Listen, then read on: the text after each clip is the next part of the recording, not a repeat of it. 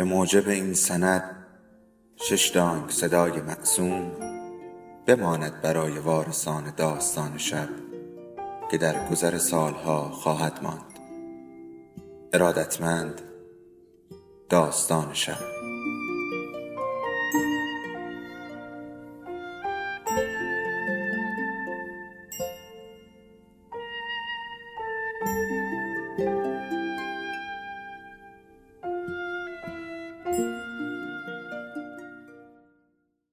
یکی بود یکی نبود.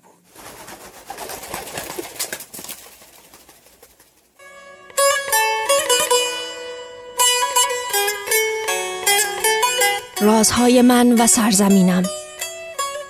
نویسنده و خانش بیتا ملکوتی. جای خالی لنین.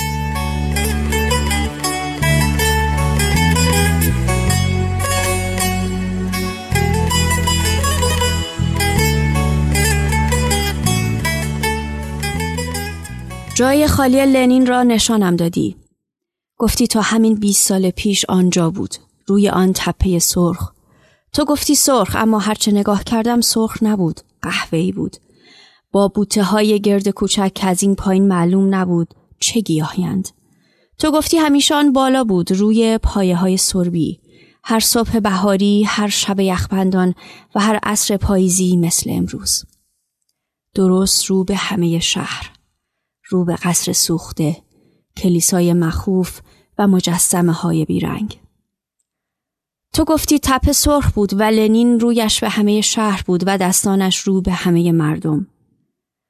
آن تپه رو به قصر سوخته بود و کلیسای در مه گرفتش اما رو به همه شهر نبود تنها رو به قسمت قدیمی شهر بود و رو به پل چارز و رود قهوه‌ای ولتاوا.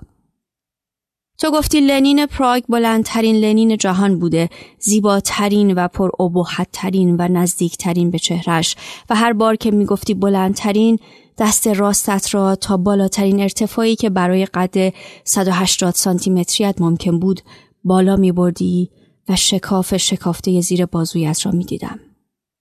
پیراهن سبز مغز پسیت که دو بار قبل هم پوشیده بودی بوی نم دگمه هایش تا زیر گلوی باریکت بسته بود و چرکی دور یقش از شستنهای زیاد پاک نشده بود و فقط کهنه تر شده بود. تو گفتی مجسمه لنین به زیبایی خودش بوده و من خوابم میآید. تو گفتی لنین هنوز هم زیباست. زیبا خوابیده وسط میدان سرخ با چشمهای آبیش و موهای بورش و کت و شلوار کرم رنگش با جلیقه خوابیده با جلیقه مخمل نقشدارش و دستکش های سبز زیتونیش. گفتی لنین در میدان سرخ روی تخت خوابیده و دستهایش را روی هم گذاشته و چشمهایش را بسته و با آرامش خوابیده است.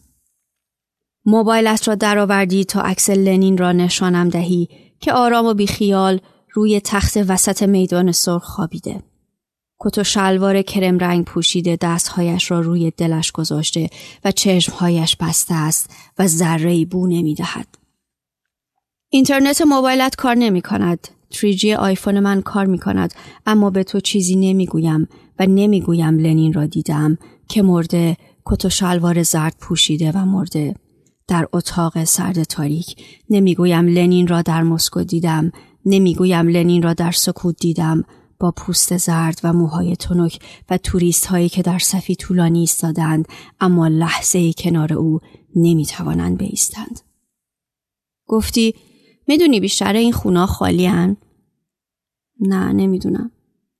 بیشتر این خونه های دیویس ساله و سیصد ساله خالی هن. گرونن. مردم هنوز توی آپارتمان های زمان کمونیستی زندگی می‌کنن. و نتوانستی عکسی از لنین خوابیده با کت و شلوار تمیز و اتو کشیده کرم رنگ پیدا کنی و من نمی‌گویم در یکی از همین خانه های دویست ساله زندگی می کنم با سقف های چهار متری و تیغه های نازکی که از میان اتاقها گذشته و اتاقها را به دونیم کرده. نمی‌گویم بیا از 123 پله بالا برویم و کنار جای خالی مجسمه نمی‌گویم چشمهای آبیت را ندیدم از آن فاصله.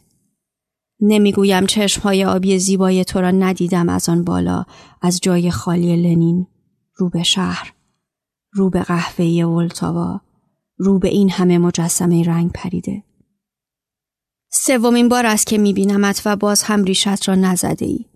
ریش جوگندمیت که به هنایی می‌زند و من پای همین تپه بیلنین می‌خواهم دست بکشم به گونه هایت و چروک هایی که زیر ریش پنهان ماندند.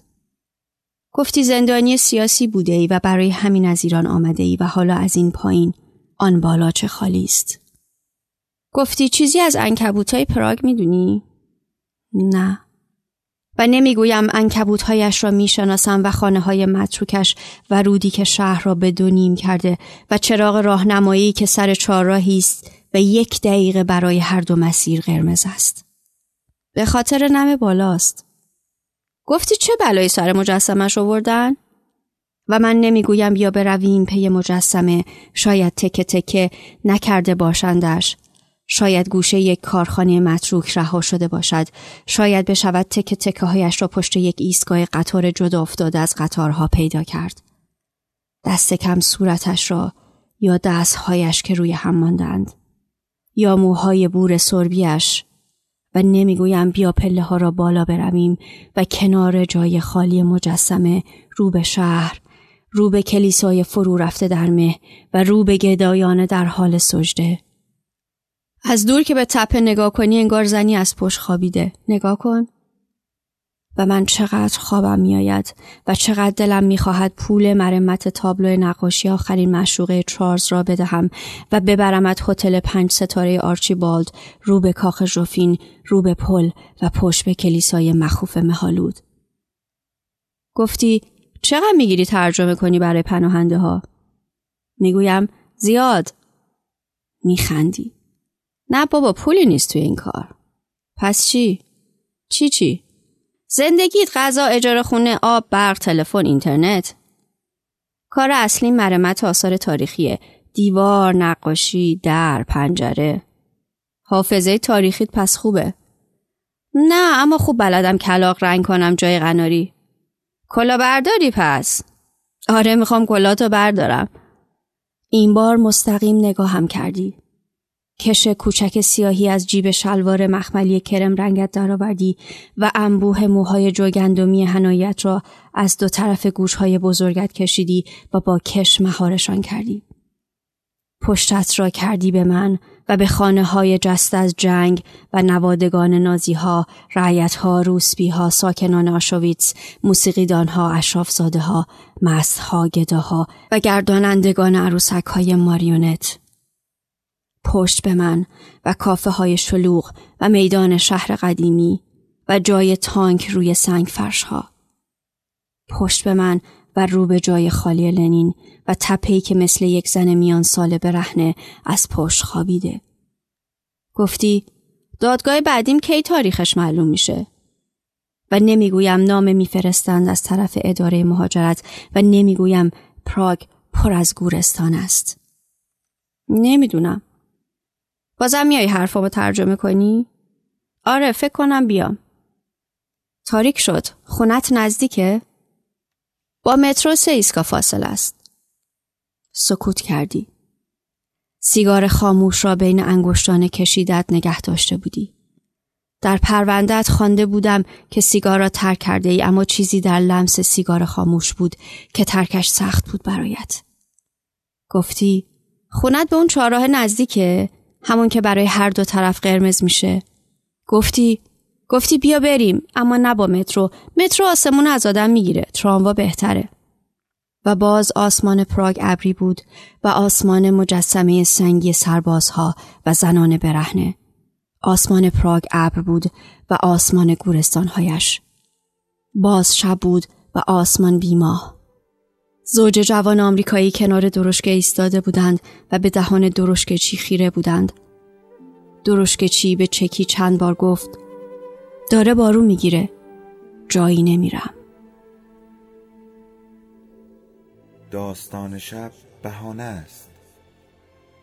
برای با هم بودن دور هم نشستن شنیده شدن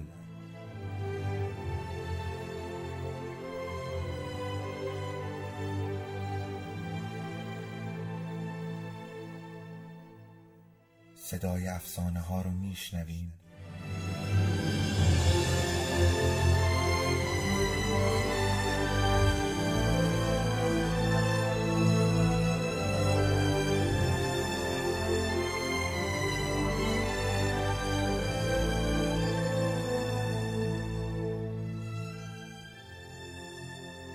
شبتون بخیر.